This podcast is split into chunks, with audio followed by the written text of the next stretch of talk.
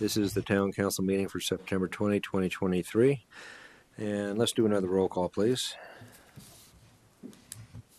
Brian here. Lynn here. Gusty here. Kate here. Tom here. And Earl here.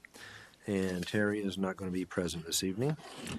Uh, With that, we'll move on to uh, the Pledge of Allegiance, please. Everybody stand. I pledge allegiance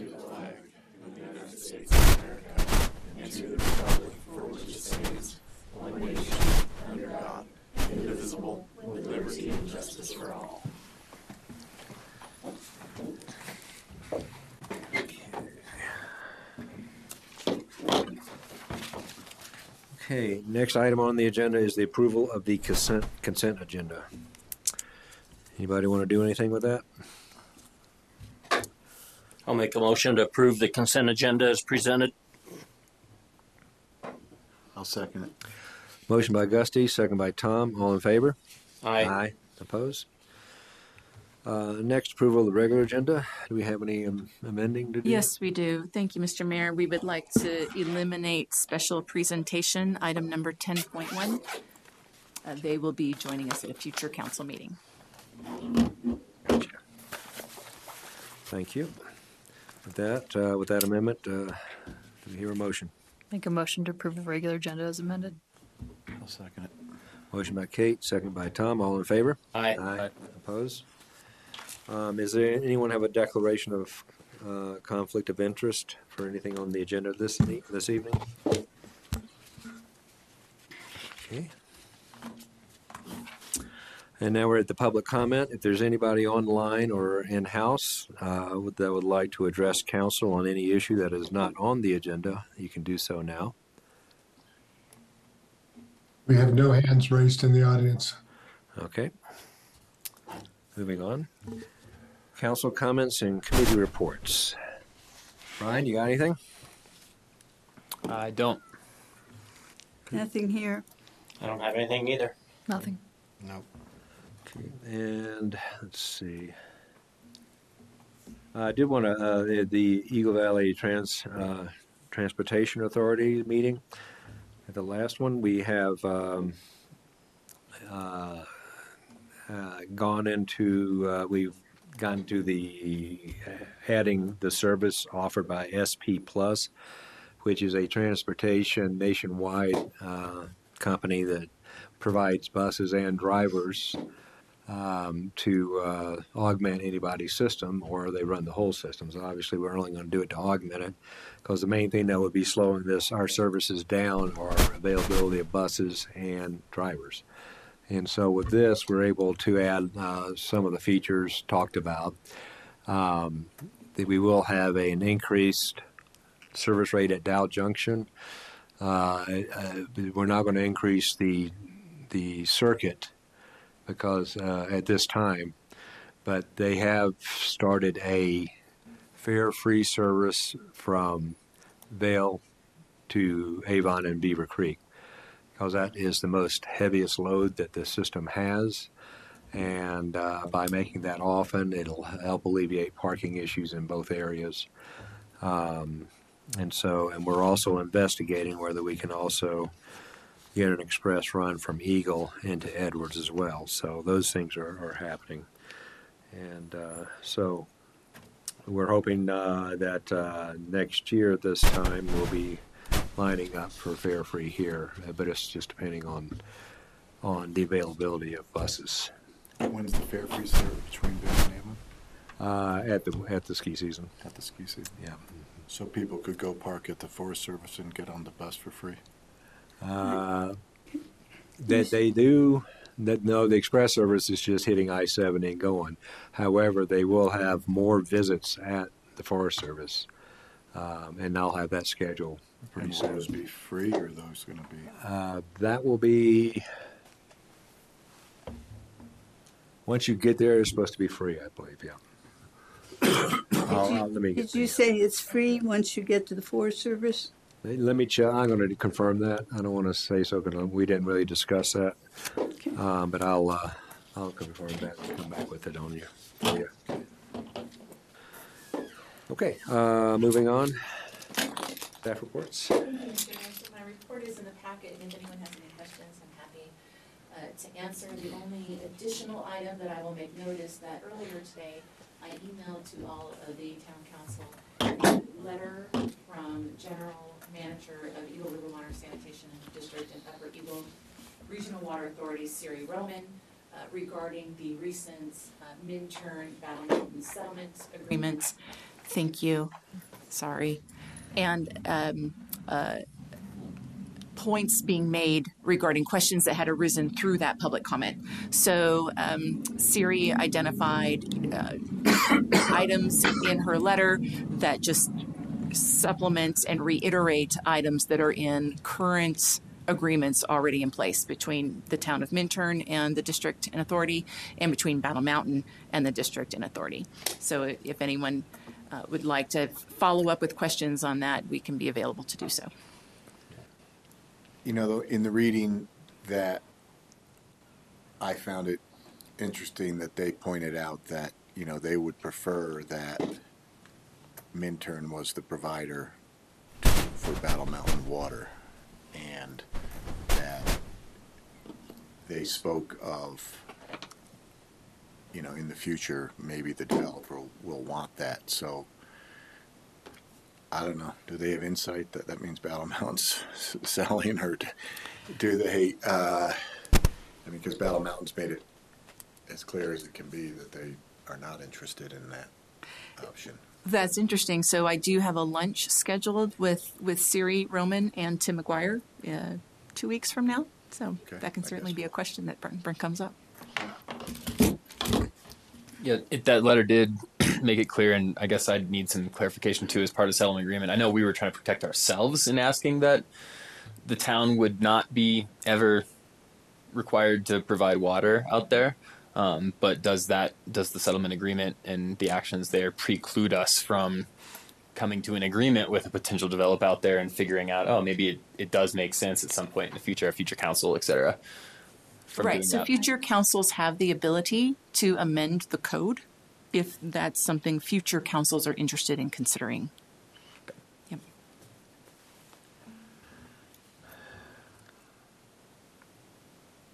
Okay, that's all I had. That's all you got, okay. I, I think it's enormously expensive for Eagle Water and Sand to provide um, the water and sanitation service to um, Battle. Certainly, with all of the work that our teams have done to estimate the costs associated with, you know, looking at infrastructure on our end, there's nothing to indicate there is an amazingly cheap option out there that we haven't uncovered. In that memo, she also mentioned that might be able to get their project manager to come in and give us a overview on the progress of the reservoir. Yes, I'd, I'd so be in favor of that. at the last council meeting, we, we brought up that that might be a great annual thing to do. Uh, so Justin Hildreth, I think Yeah. is his name. Uh, so we will be inviting him to an upcoming council meeting to give us an update on the progress behind the scenes for work being done toward the reservoir. Thanks. So did you get from that letter um, that they mentioned the design will be completed in 2025? Yes. I'm assuming they'll have all of the administrative tasks completed at that time as well, as far as getting approvals from the gods that be.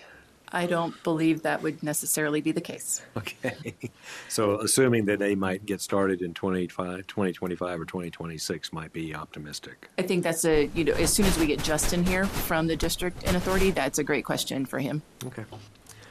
I, it just made me realize that I was going to be 89 years old when they finished building. they need to hurry. We'll go stand up paddleboarding, Lynn. Us, us seniors are anxious. okay. Um, all right. Anything else for Michelle? All right. We're on to business meetings. Uh, ordinance number 12, Series 2023, second reading, an ordinance amending the water moratorium. Um, is Michael there? Mike, you there? Mike Sawyer I am. Okay. I hand you the mic. All right. Thank you, Mr. Mayor. Uh, this is second reading of an ordinance uh, that was passed on first reading without modification. Uh, the ordinance seeks to extend the deadline by which uh, the Minturn North subdivision has the ability to file a final plat through the end of November.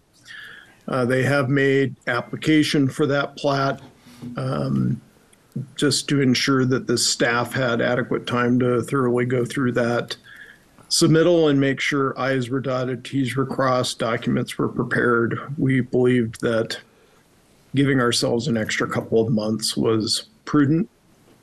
Uh, happy to answer any questions that that council may have. And Belden's agreed to this? Uh, I guess I would say Belden has not objected to this. Uh, we have communicated to Belden that um, once that final plat is in place, we will have a definitive answer as to the number of SFEs that remain between the current moratorium number and what Minturn North will use. And that the prospect exists for a settlement of the litigation with Belden where they would then make application to the town for those remaining SFEs. Do you think that there's a chance that if things don't go quite the way Belden wants, uh, that they would come back and sue us on this? Well, they're already suing us, so I guess they would add another claim. Yeah, I mean, I don't know. I mean, I, you're the attorney, but I, I, do we need them to like say that this is okay? I mean, I don't know. I, I don't, you know. I, I don't think Belden has any control or right to control the, uh, so this is a legislative ordinance. Uh, Belden doesn't have the ability to control the legislative abilities of the town. And Belden doesn't have any control over the town's processing and approval of Minturn North. Uh, we are willing to consider an accommodation to Belden once we have excuse me.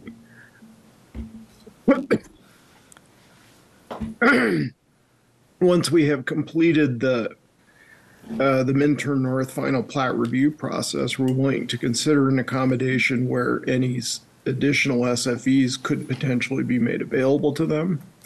But that will require that they submit an application for the town to review at that time, and the council will have an opportunity to, to, you know, hear the merits of that application. Okay. Any other questions for Mike?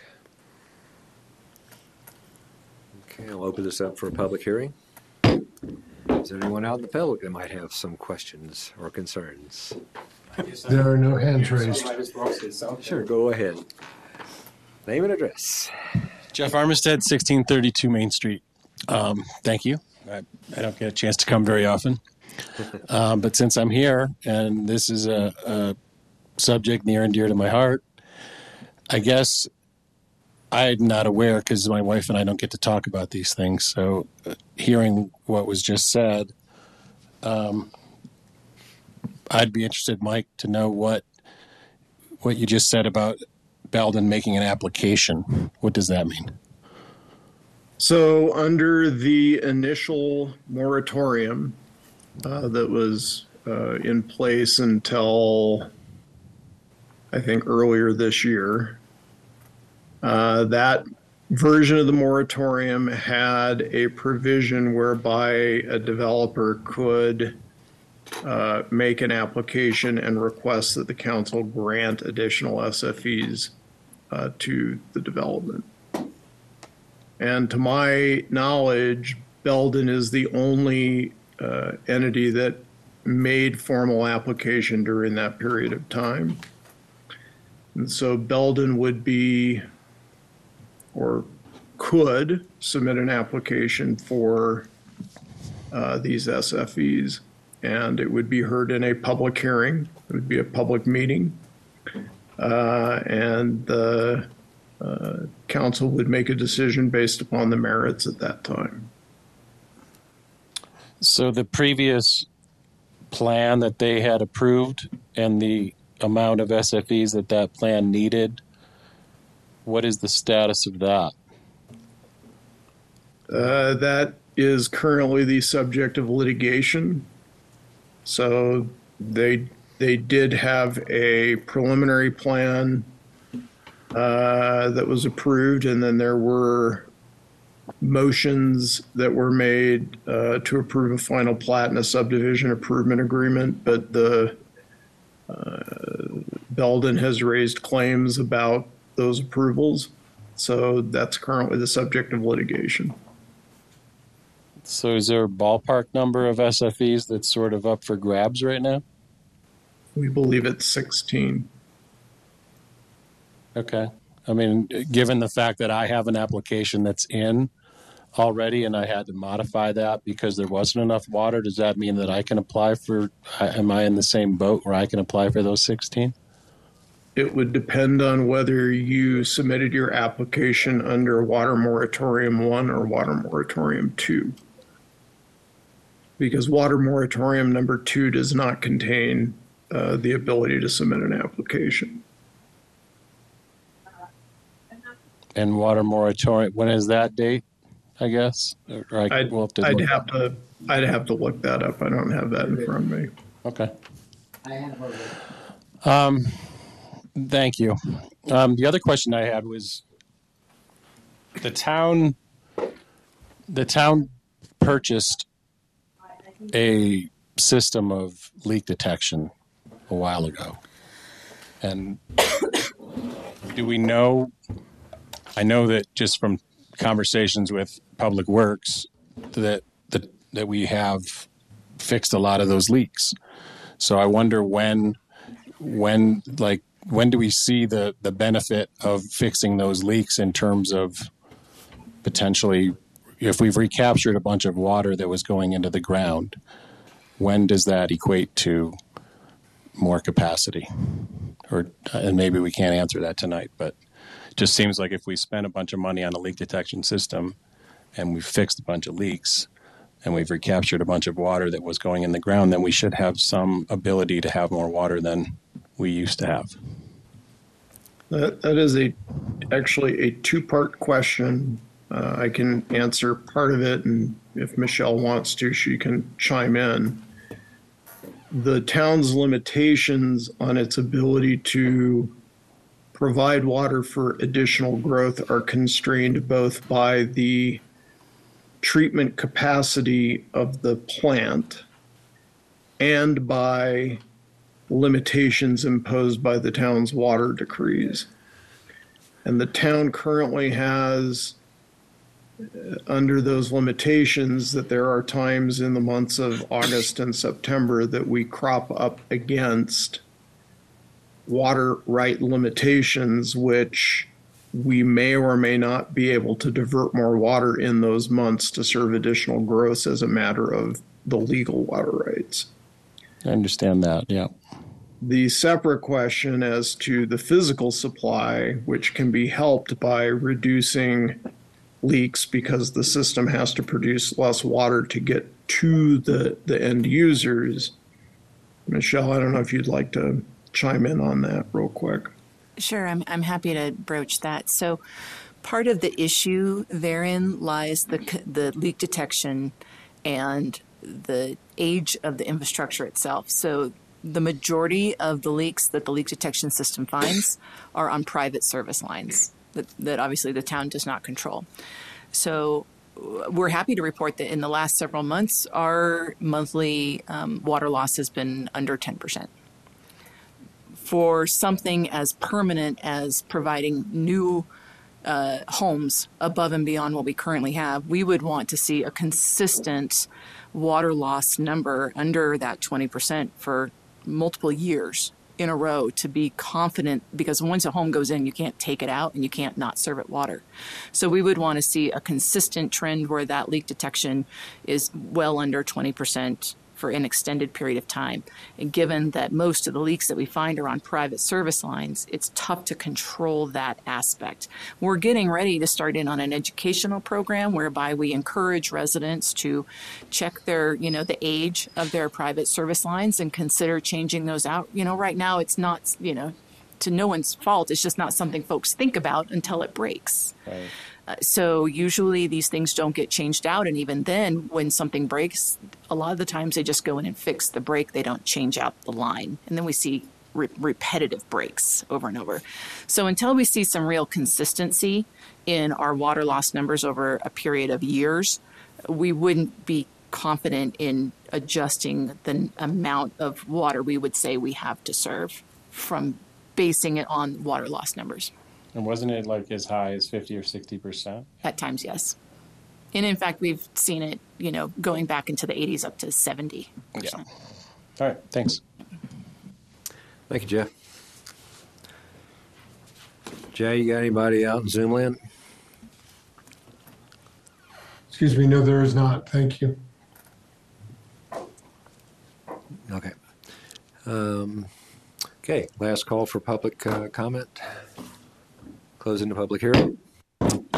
Back to council. Any final questions or concerns? We have a motion. I'll make a motion to approve ordinance number 12, series 2023 on second reading. An ordinance of the town of Minturn amending ordinance number 2, series 2023, amending a deadline for certain events to occur. Do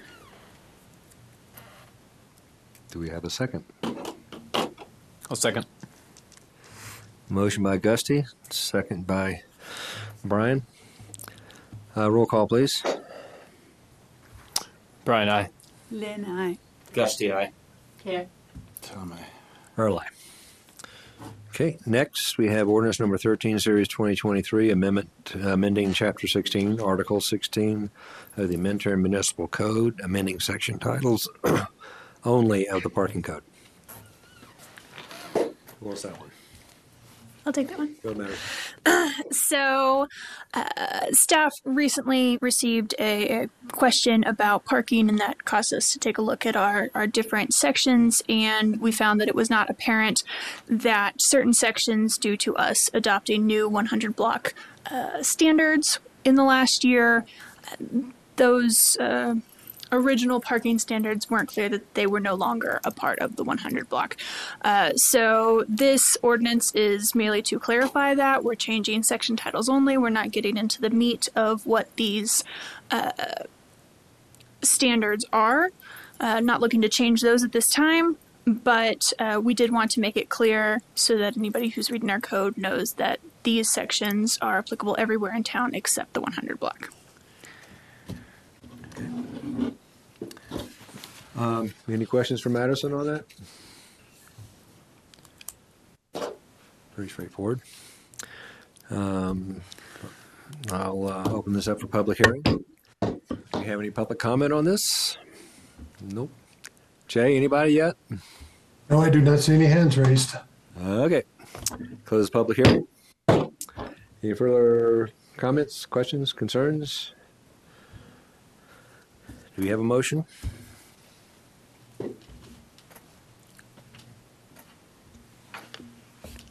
Make a motion to approve Town of Minturn Ordinance 13, Series 2023, an ordinance of the Town of Minturn, Colorado, amending Chapter 16, Article 16 of the Minturn Municipal Code. I'll second that. Motion by Kate, second by Gusty. Roll call, please. Brian, I. Lynn, I. Gusty, aye. Did I? And our lie. Next, we have uh, for discussion the easement relocations of the Bianchi driveway. Thank you, Mr. Mayor. So Scott Hunn is with us this evening. He will actually be presenting uh, this topic. We also have Jeff Spinell with us, possibly Jared Limke, possibly John Volk, uh, to discuss uh, the potential for uh, the driveway that's going in on the Bianchi property. So only the council has the ability to adjust easements. So as we move, as the applicant moves through their process, it seemed prudent to determine if the council is uh, supportive of the relocation of these easements. Uh, So with that, if Scott is with us, I'd like to turn this over to him as he knows significantly more about this than I do.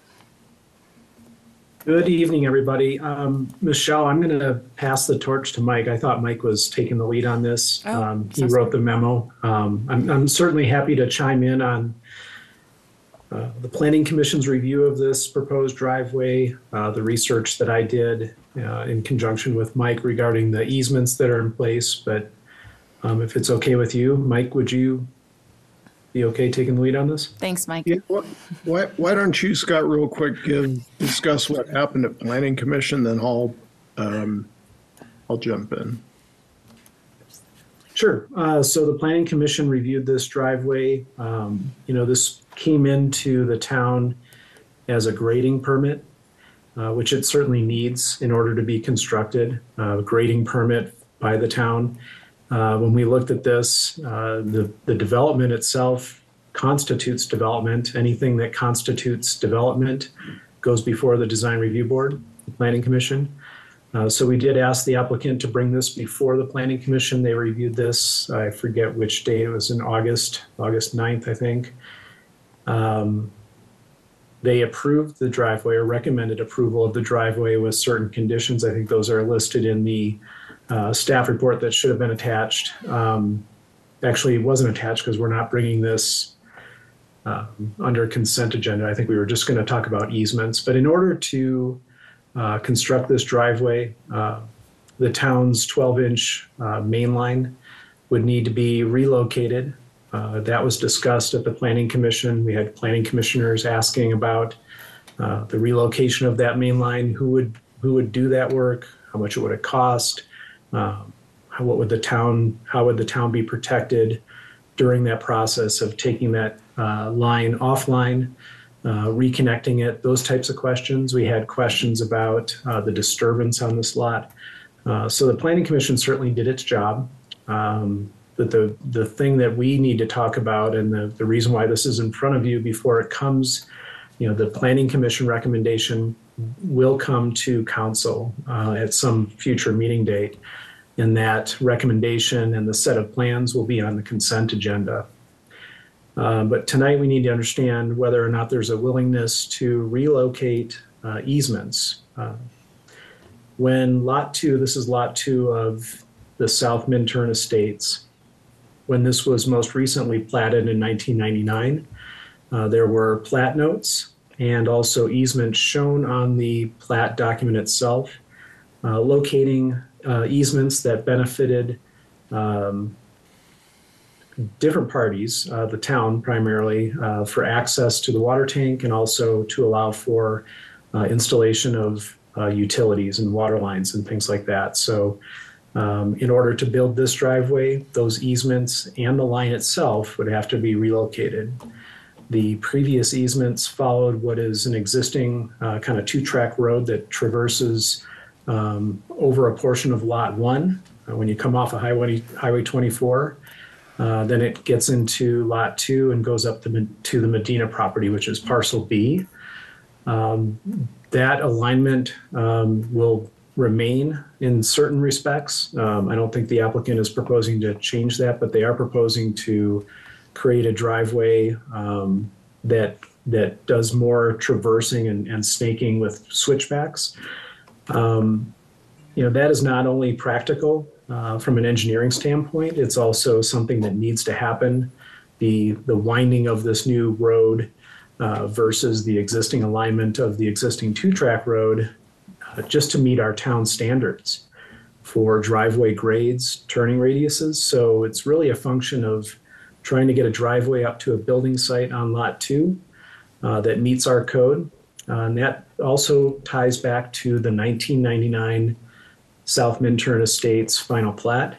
There was a specific plat note that required uh, any future building on Lot 2 to improve the road to the town standards. So that, that brings us uh, to this topic tonight of the proposed plans, which have a recommendation for approval. They've been reviewed uh, at the preliminary stage by the town engineer. Um, There are certainly things that the applicant will need to do um, specific to the civil engineering drawings uh, before uh, final drawing sets, 100% construction drawing sets get submitted to the town for a grading permit. Uh, And then this other issue of existing easements and then changing those or vacating those and replatting or recreating uh, new easements to follow the new road alignment and new water line alignment. So there, I tried not to do any of that, but I just did the whole thing. Let me let me add a little bit more context. Uh, Jay Michelle, could you put uh, page 48 of the packet up on the screen? I can stand by. Thank you. 48, Mike? 48, yes. It's a aerial photo. Oh, okay.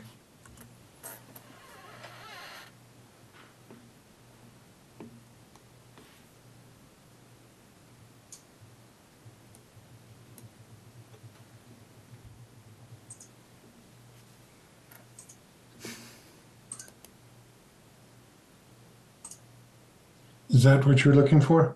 Yes, thank you. All right, so for orientation purposes uh, of what we're talking about tonight, you will see there is a triangular shaped, somewhat rural looking property that has the number 759 on top of it.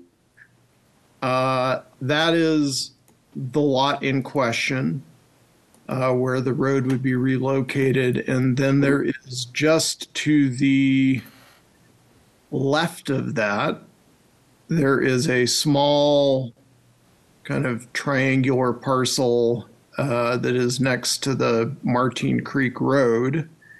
And that, yep, that one there, uh, where it says Martine Creek, uh, the little one up above it. Up, up, up. No, other up. and to your left. yeah, next to the word creek, there's a little parcel there. That little parcel is actually owned by the town of Minturn.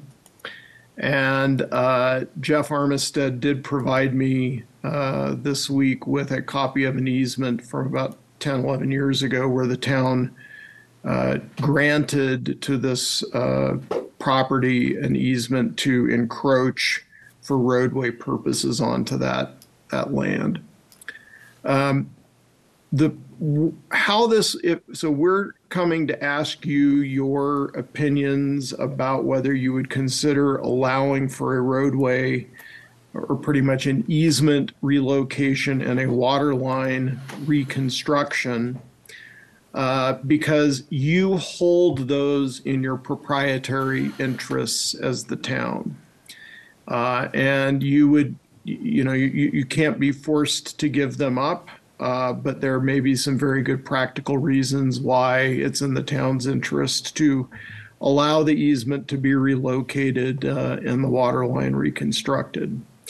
And the um, uh, the specifics of the engineering, while we do have uh, some preliminary engineering that's been uh, generated, that would actually come to you uh, at a later meeting after that has all gotten hashed out with our consultants uh, and be attached to a development agreement uh, that would be then approved by the, the council and the the improvements would then be subjected to what's called a security requirement where the developer would be required to post security with the town that if these improvements were not completed or not completed a- adequately, that the town would have monetary resources it could draw on to, to fix them. So, again, this is kind of a more conceptual discussion around is the town amenable to allowing these easements to be moved? The more specifics of how does the engineering work uh, would be the subject of a, a later discussion. Um, Jay, I don't know if you can go down uh, one page. Eh, let's go down two pages. It's a the plat that Scott referenced.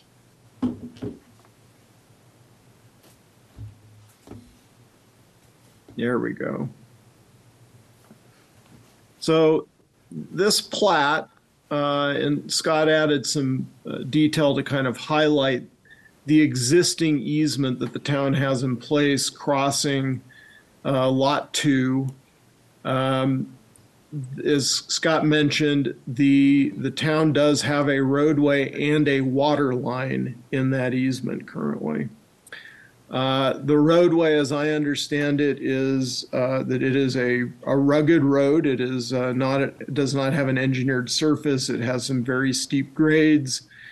Uh, it currently, I guess, is adequate. The the purpose of that roadway is to provide access up to the town's water tank. Uh, while there is a roadway of better condition on Lot 1, uh, the town does not have an easement to come up from Highway 24 across Lot 1 to get to the, the water tank. So the town is reliant upon uh, this road uh, to, to get access to the water tank. Um, the next page down, Jay, if you can scroll to page 51. This conceptually shows the relocated road that the developer would like to uh, to establish. It also shows the location of the uh, existing roadway and water line within the easement. Uh, as you can see, the the as opposed to being a more direct shot to get up to uh, the water tank, this would have a couple of uh, widened curves, which allows for a lower grade uh, to be maintained. This also would uh, have an engineered surface. I, am unsure whether it will be asphalt or whether it will be uh, uh, compacted, you know, gravel to a town standard. Uh, but it will be a, a much better quality road for the town to utilize. The town's easement would be relocated to that area. Um, and you can also see uh, just to the left of the right new proposed bend, there is a straight line that kind of uh, comes down. That would be the relocated water line. So again, yep, right there. Thank you, Jay. Uh, currently, the water line runs uh, kind of horizontally within the existing easement. That water line would be relocated to have a, a couple of bends in it uh, so that it would then follow the course of the proposed relocated road. Um, and an easement would be given to the town for the uh, complete location of the water line as uh, uh, as it would be relocated. Um, Mike and Jay, there's a, an exhibit on page 53 that I doctored up that shows those, that kind of highlights those two things. Great, we'll, we'll get down there real quick. Um, on page 52, Jay, the, just the next page down. Wanted to highlight a couple of things. First of all, you can see on the left side where the curve going down to Highway 24 will encroach within the parcel owned by the town of Minturn. And again, uh, Jeff Armistead provided me with a copy of an easement uh, that that allows for that that encroachment to occur. Uh, also, this exhibit does show the turning radius for how the town will get back onto the existing road that heads onto Lot 1 and eventually up to the water tank. Uh, and preliminary uh, studies have shown that that, that will uh, fit our dump trucks, that our dump trucks will be able to make uh, that turning radius to go up and do uh, maintenance work at the tank.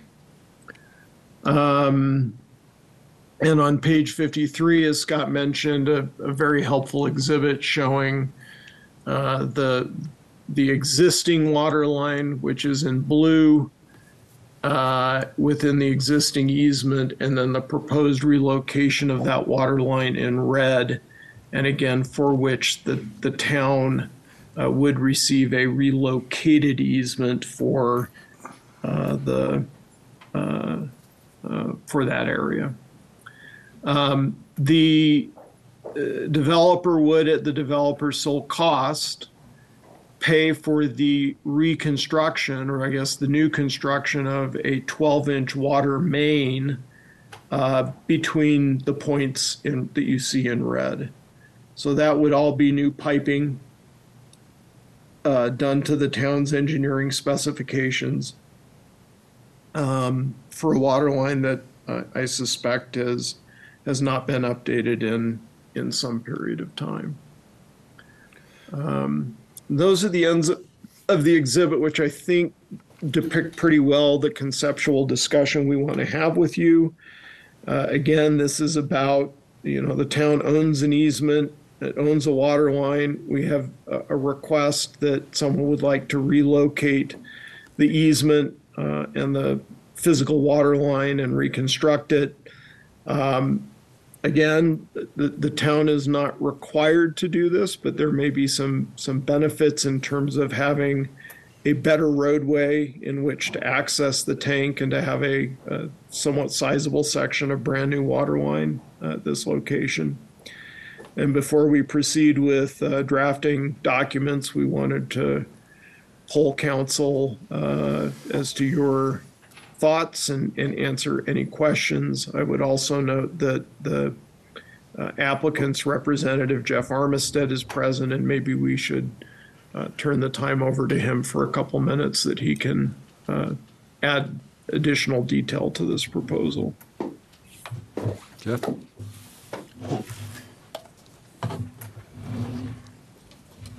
Jeff Armistead, 1632 Main Street.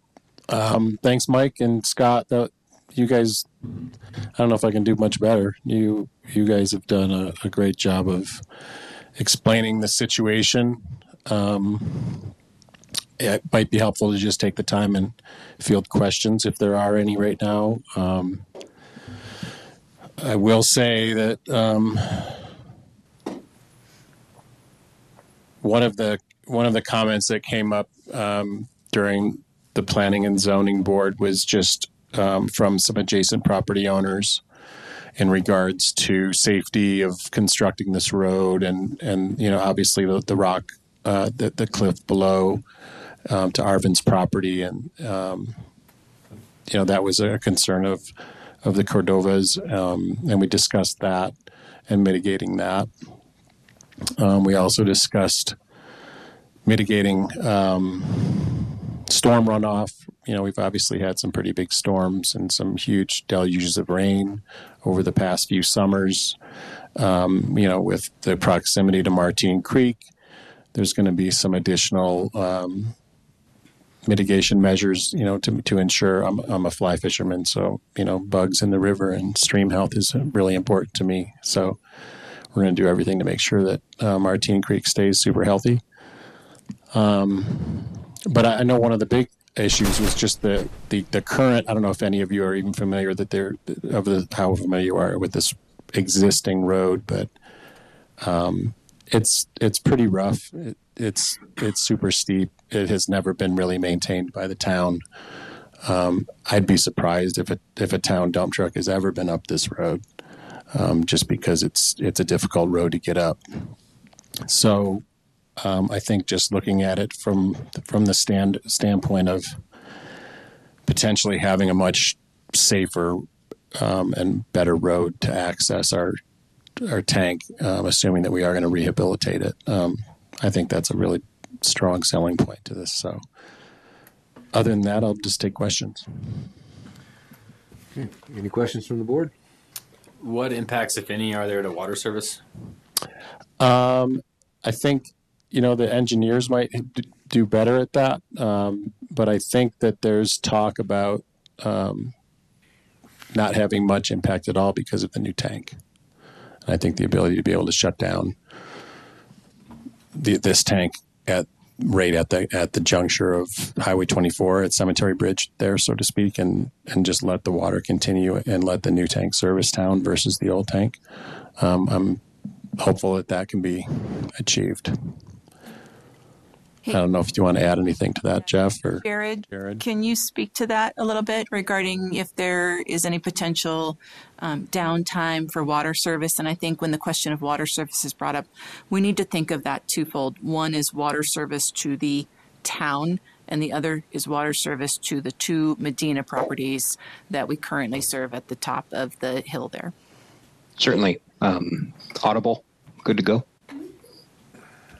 Yes, that's correct. Oh, cool. Thank you. Um, yes. So Jeff is correct uh, when it comes to the town.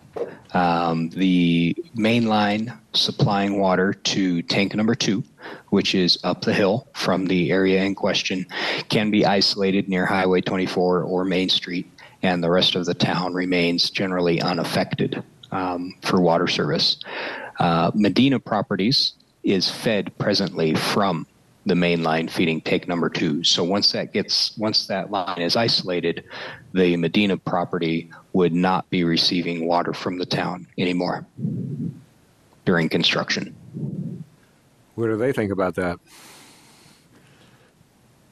I don't think they are too pleased, but I, I, I don't know for sure. Um, So they would, they- they'd be out of water. No, so Jeff, before you all go down the, just wait, wait. So Jeff Spinell, if you could please uh, discuss the temporary service line that we would be utilizing uh, to service the Medina property during construction of this project, the concepts that we've discussed. You were just here. I know you're on the call. He's connecting. Oh, he, we lost him.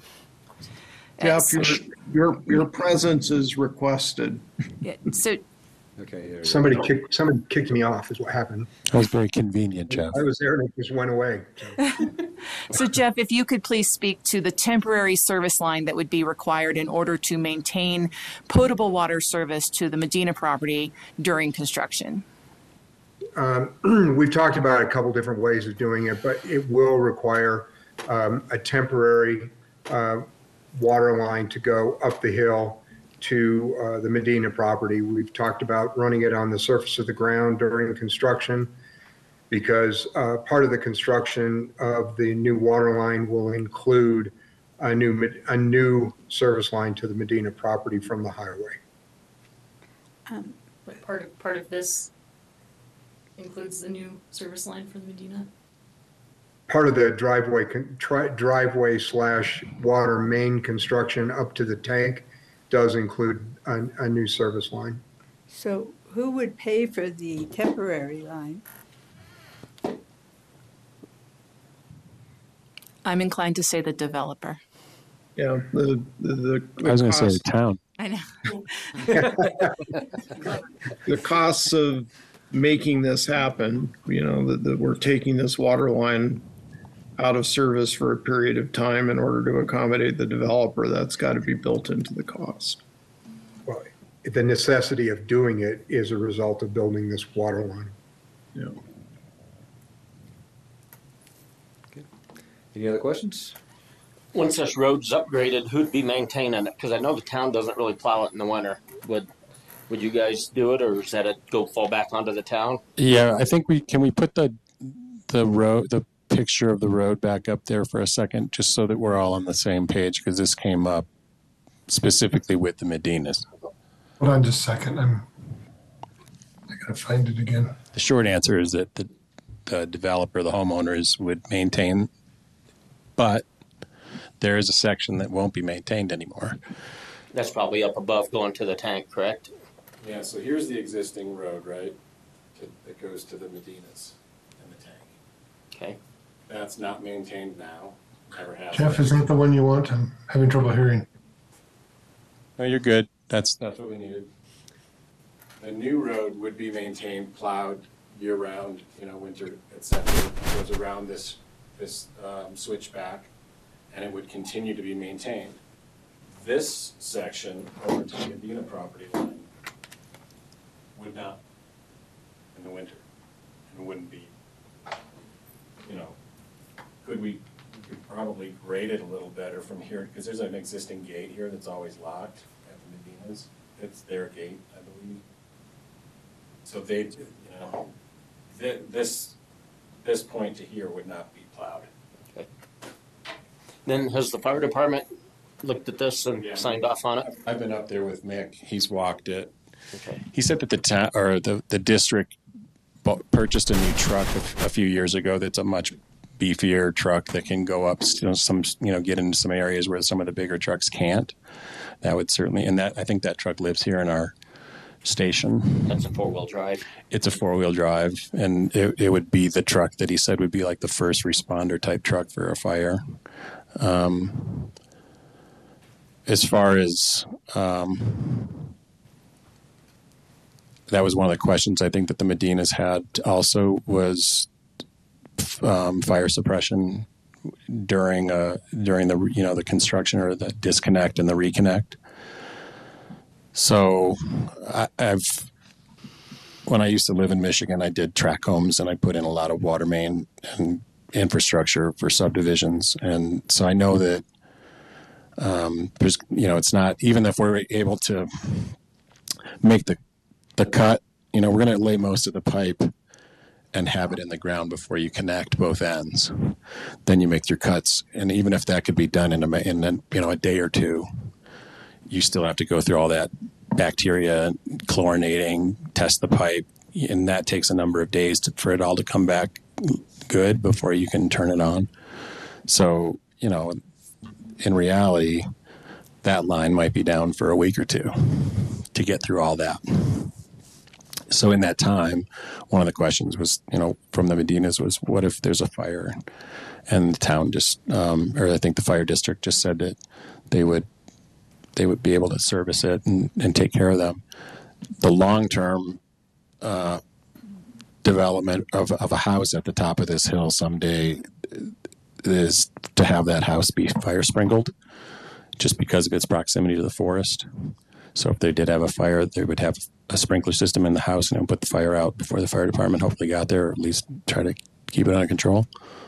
Um, so And Jeff, if I can add on to that, so the temporary fire suppression conceptual right now for the Medinas is also to keep, I- and Jeff Spinell can speak to this as well, I think around 10,000 gallons or so in the current steel bolted tank, which has that uh, fire hydrant right at the Medina, it's on the Medina property, so that we could serve them immediately.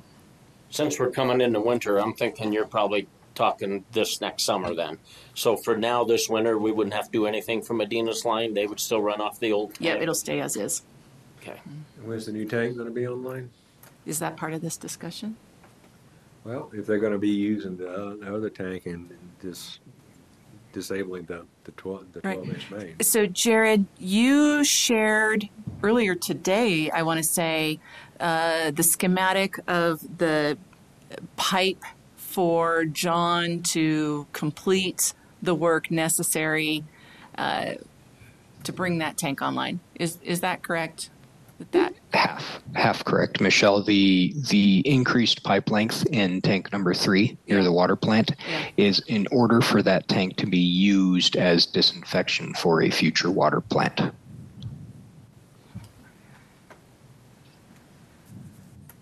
So is that that loop that we've been talking about in the tank? The- Get the yeah for increased contact time, yeah, but contact time. We're dealing Yes. with a lot of what ifs right now. If first comes the worst, we could still just leave the old tank through this year. Medina's have water. Next summer, run a temporary line to them. But we still would have to run a permanent line. Am I reading, we're getting this correct? That's to the correct. Medinas That's correct, and we do plan to leave the steel bolted tank up this winter. this winter? That's correct. Yes. Because if we took it offline now, they, we would have to scramble. Lots. Yeah. And we don't want to do that. Yeah. Okay. Anything else on the board? The idea to eliminate the existing road prism then? I'm sorry, can you say it again? Like when when you, if you did this, the idea would be to eliminate that section of the existing road prism and just fold it back in natural or Yeah. re-veg it as a road or what? Yeah, this from here to here Mhm. would all get re-vegged Okay. and reestablished. Would it keep the profile or would it would you try and I Match don't grade? think so because this is this is a pretty deep cut, Mhm. and this is a pretty good size retaining wall to retain that. So my guess is that in constructing this, there's going to be a fair amount of fill. Mhm. You know, Yeah. filling this back up to to make this work. So I think this would all get a lot of it would get filled in and reestablished. Okay. This, you know, there's a pretty good cut right there now Mhm. and it just kind of erodes. Honestly, it, all this sediment and silt comes down and ends up in Martine Creek right now. Yeah. Yeah. How many feet of 12 inch line are you proposing locating? I think it's about four, four fifty to five hundred feet. Oh, so it's a big It's a good stretch. And there's no way to do the road without. No, because unfortunately, you know, the grade of this now doesn't meet any code. It's so steep, right? And so to make this road meet the code, at some point, you're cutting in to a point where you're gonna hit the line. You, you cross the water line. Because this, we dug it up last summer. We dug it up in about five or six spots to, just to, so that we make sure we knew where it was and we surveyed it when we had it dug up. And it was like maybe 10, 12 feet here. And I think it was maybe like seven or eight feet here. And so, you know, there was really no way to get a road in that met any kind of standard to get to the top of the hill where they would like to build a house without cutting through the line. Now, that being said, since we're having the conversation, you know, we at one point had just talked about why can't we, why can't we just dip, put a dip in the line where the road Goes where the worst- over it. Where the worst part is, and then leave the rest of it intact. I don't know, I mean, somebody at some point said, no, you can't do that. I don't know why you can. I've seen some pretty interesting mechanical joints over the years. Um, And, you know, these joints with these thrust blocks and everything else, and, you know, those things have thousands of pounds of pressure on them, as well as these bends here. And these bends now do have the same. So I'm not hundred percent like I would love to have some more conversations with Jared and the engineers about the water and maybe a less expensive way of doing this besides what my engineer has said. Because at one time that was, it seemed practical to just put a dip underneath the road, get it deep enough, even if it had to be, you know, back here and here, to dip down to get below where this road's gonna cross it and then leave a lot of this intact, maybe it, does- maybe it's not as bad. And then maybe we could take some of the, wa- uh, some of the money that's in this red line and put it into Frank or something. Because, you know, why Frank was allowed to tap his line up at the tank is, is in and of itself a little bit suspect. But anyway. Okay. Anything uh, not in the weeds that council? Yeah, wants we're talk way about? in the weeds. Sorry. Okay. Um, anything else from our consultants? Any other comments we need to make? Okay. We're, we're, we're looking for, again, direction. This is not a decision. This is a direction that you think there's a reasonable chance uh, you would approve these relocations, subject to final engineering and uh, development agreement being put into place that would be brought to you at an appropriate time down the road. Okay. So you see a show of hands of agreement for moving forward? I'd be in favor of moving forward and seeing what comes out of it. I think you have direction. Thank you.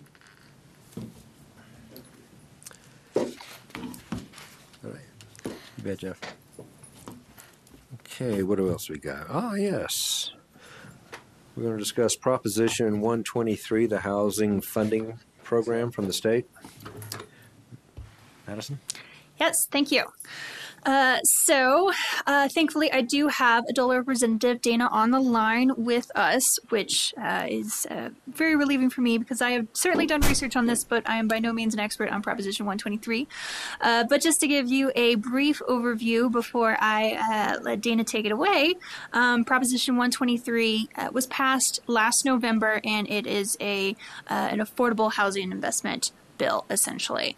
Uh, so, through the Division of Housing and um, Department of Local Affairs, uh, there is state tax revenue diverted, and um, that uh, jurisdictions can make commitments to uh, increase percentage wise affordable housing over uh, the next three years in order to get some of those funds. There are certainly other things involved, such as uh, creating a fast track process for any kind of um, developer coming in, I believe, except for subdivisions, excluding subdivisions.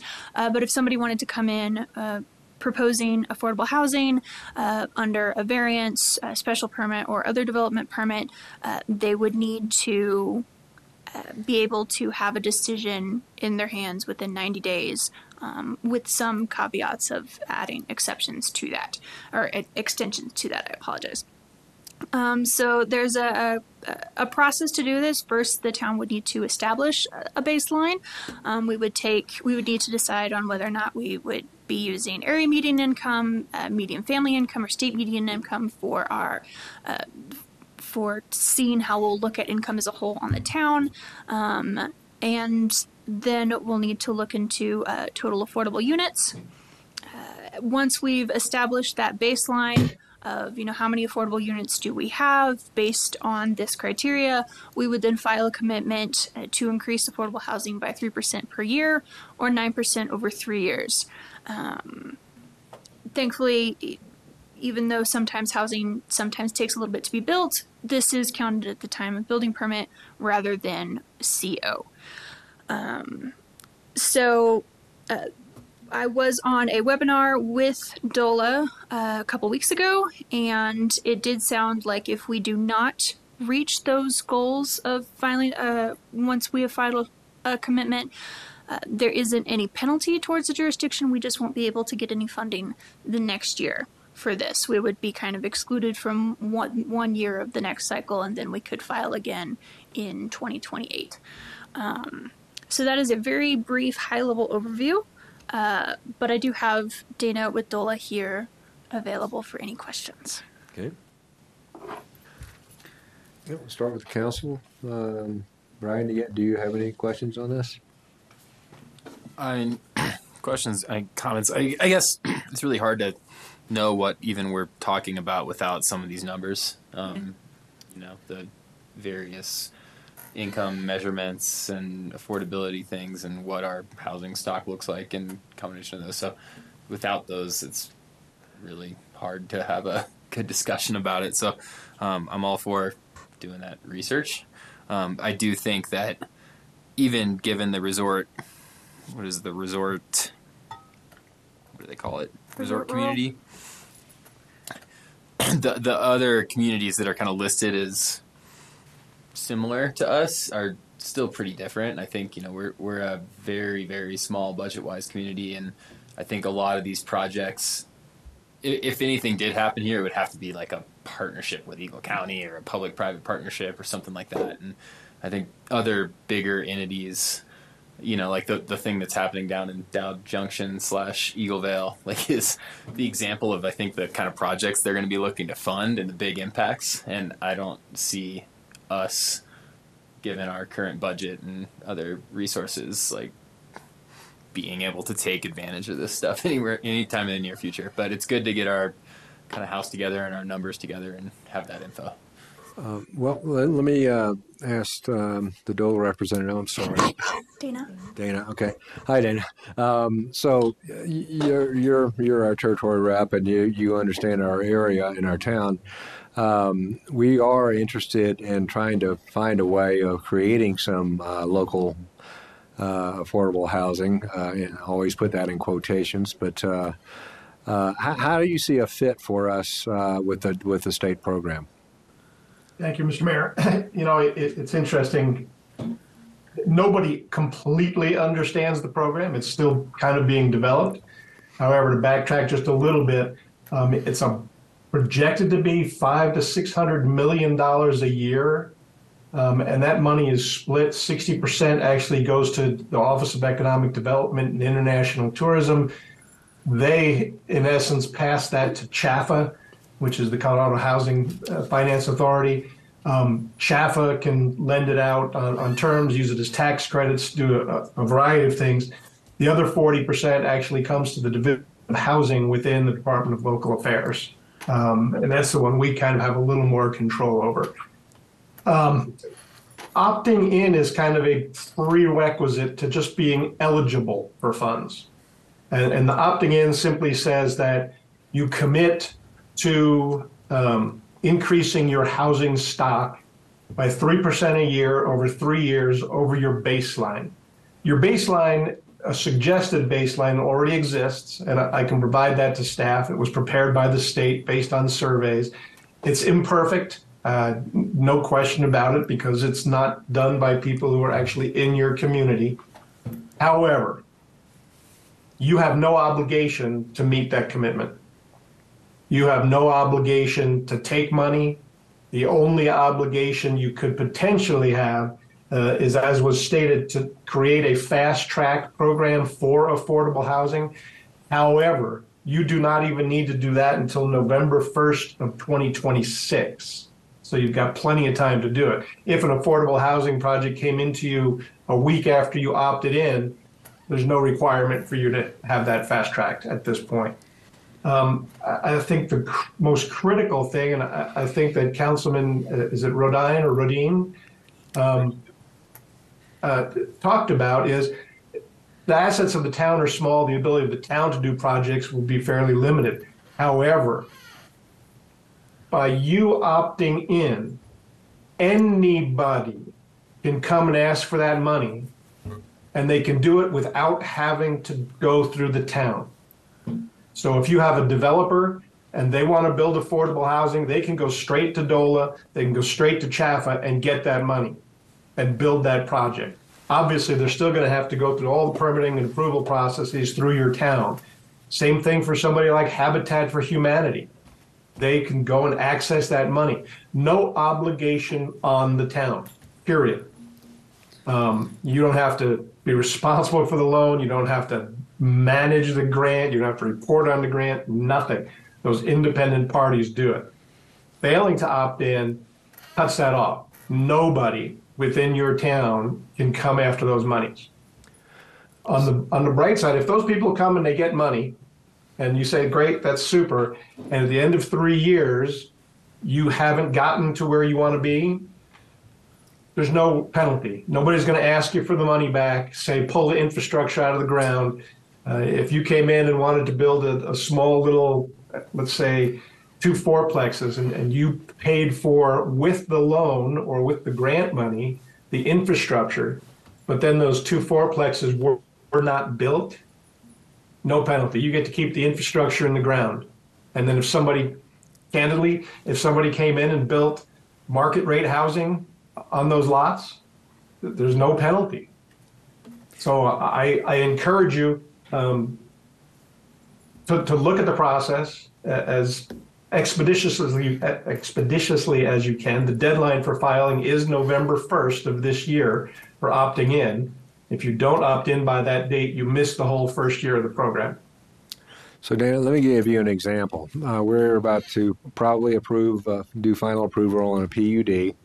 It's 39 homes, six of which are uh, uh, are smaller footprint homes that will be less less expensive.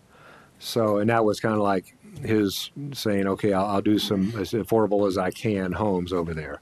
So if uh, could uh, something coming through that quickly, could he? I mean, can you retroactively apply? Uh, he hasn't broken. He won't break ground till next year if, if this is finally approved.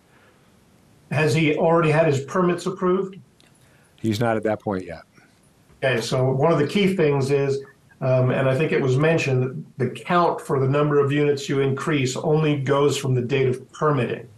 So if you permit two days before you opt in, one day before you opt in, that unit doesn't count.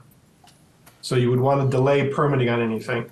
Um, when that pro- program looks like it's real, if the town wanted to come in and apply for a grant or funding through Prop 123, let's say to lay the, the, the vertical infrastructure, the civil infrastructure, water, sewer, curb, gutter, um, you could potentially, no guarantee, but you could potentially get that money to reduce that developer's cost, and it would be easier for him to build affordable housing.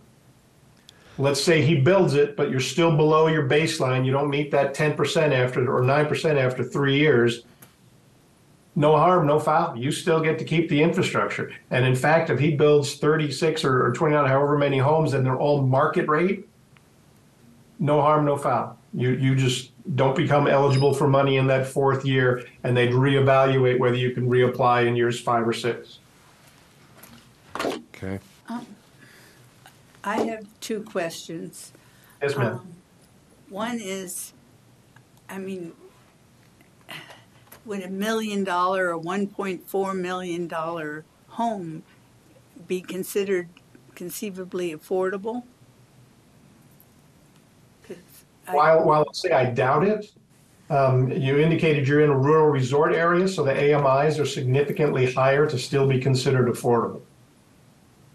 And, and you could make a, a case. I mean, it, it all depends. I I don't have the specific demographics for your area. Well, the second question I have is, how does this work with a water moratorium?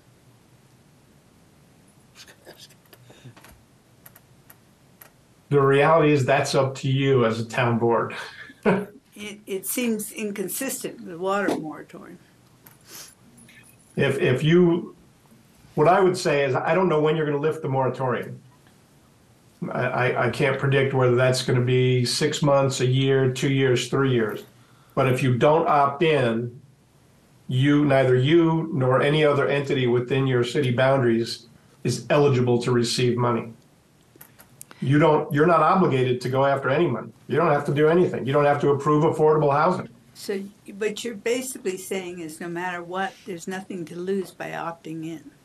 Yeah, and I hate to say that because you know everyone's very skeptical of a no-lose situation, um, but it really is an opportunity where there's a carrot and, and just no stick, no stick, no obligation, and no penalties. And administr, were you through, Lynn? I'm sorry. What? Were you through? Yes. Okay. Administratively, it's just a matter of uh, doing the AMI calculations and then filling out a form and opting in. Yeah, the first thing I would do is look at the at what the state has calculated, and I, don't know your numbers. I can I can access that uh, that spreadsheet and forward it to staff if if you like. If they don't have access to it, um, those numbers may be such that you say, heck, we can do that. It may say you build three units a year. Is that unrealistic to say you might build nine affordable units over the next three years? And again, not build, but permit. If the numbers are low enough, you may just say, hey, let's not go through the, the brain damage. Let's just accept that, fill out the form, and submit it. And it's, yes, it's that easy. If you don't like the numbers that the state suggests, you can work with, with us on Division of Housing, relook at your AMI, relook at your housing counts, relook at the, the pricing and values on your house to redetermine a new baseline. Um, but you're but you're running out of out of time. You've only got a little over a month and a half left. Some examples that the council might consider, because you know the, the current um, application that everyone's kind of thinking about right now is expensive. Uh, other examples that the council might consider are, you know, Jeff Armistead left, but he's submitted an application for Midtown Lofts. Midtown Village. Midtown Village. It's a whole village. Uh, those will, you know, those are geared more toward a different income bracket. And this is a program that would give someone like Jeff, the developer, an opportunity to go to CHFA, the, the lending authority, to see if this could fit in with their development to potentially you know, save some money and make these more, make some of those units more affordable. Another example, and, and Dana, I look to you. You know, we have a 120 unit project coming soon for the school district. I don't know if districts are allowed to apply for something like this, but they've already got approval for 120 units. And I don't know if this is something where they would be able to apply and potentially, you know, see some savings given that it's going to be 100%, you know, workforce housing. So if they already approved and are permitted for the 120 Nope, units, they're not permitted at all. They're they're just committed to getting 120 units through a prior ordinance, but nothing has been approved. The, the way that would work, it wouldn't be the school district coming in for the money, but the town would come in for the money essentially to lay horizontal infrastructure. So you'd basically put all the infrastructure in for them. That would eliminate a huge cost for their development. Mm-hmm. The goal is then to bring those units down to affordable workforce housing. Okay, thank you for explaining that to me. So essentially, staff, you know, this this program is out there in Colorado. Uh, staff didn't want council to miss the opportunity to be uh, able to have potential developers apply for this funding should the opportunity arise. We wanted to just throw it past council to get your interest level. One, one, one more question. Um, how does this, I mean, is this something Battle might latch onto and use? I guess that would be up to them depending on the plan that they put together and what would be considered affordable. And they could get the state to pay for their infrastructure that way?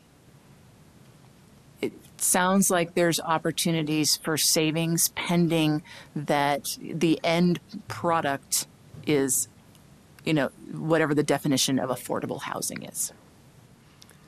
And so if they don't, uh, yeah, s- s- to me, this is uh, kind of a interesting possibility. And if and if they have what they've considered, they want to have it at a lower price point for for locals and normal people. Uh, well, it's kind of a weird way to say that. I'm sorry, but uh, bottom line is, uh, basically, we could get the money from this fund and that would cover the horizontal infrastructure in the ground. Correct. And so all they're paying for is the vertical. Right now, if a developer comes in for it, they may be able to pay for some vertical. But if the town, because the town has to own whatever it builds, um, you could only do the horizontal infrastructure. I don't see a downside to opting in. Uh, anybody from council? I mean, I was just wondering, like, I see we have November 1st as a deadline this year. Is that something, if we can't get our ducks in a row this year, we can apply next year for it, or is this just a one shot deal? You could apply next year. You just missed the opportunity for the first year, that's all. I, I feel it's good. It's just I don't see us doing the development ourselves. We'd have to pass it on. We don't have the bandwidth, you know, in house to do all that. So, And the, the one thing I would just pass on anecdotally is that we've heard from developers that they're actually looking at communities that have opted in as the place where they want to take their business because they can get offsets to help them build, uh, build housing. If part of the infrastructure required to build an affordable development was something bigger, like say a water plant, could this money be used towards that infrastructure? Conceivably, yes. Really, even a thirty million dollar water treatment plant? Conceivably, yes. You'd have to, you'd have to prove that that water treatment plant is only serving that development, doesn't have bigger, bigger needs and things like that. But if you had to expand your water plant, for instance, to bring on 120 units, it could potentially, that's a pretty strong argument that we need to add another treatment skid or something like that to, to your plant to be able to put those 120 in. just hit a big selling point. okay, so um, I guess we're looking for direction from council uh, for opting in. Do, do the thing. Thumbs up for opting in. Okay. Okay. You have your direction. Thank you all. It was a pleasure to see everybody. Dana, thank you very much. Yeah, this is Michelle Metteer, the town manager. I'll be I'll be calling you tomorrow. All right, Michelle, thank you very much. Thank you, thank you, Mayor. Thank you, council members. Thank you, Dana. All right. We're at future agenda items. Anybody Oh my God. interested in adding anything? Any red flags on the future agenda items from management? Only thing I could think of is what we talked about with maybe trying to get uh, engineer in from ERWSD, give an update on the progress of Bolts Reservoir. Yep, good one. Project manager for those guys. Okay, so we're now at adjournment and we will be reconvening in a work session after that. So do I have a motion to adjourn? Motion to adjourn. I'll second it. Motion by Kate, second by Gusty. All in favor? Aye. Aye. Opposed? We are done.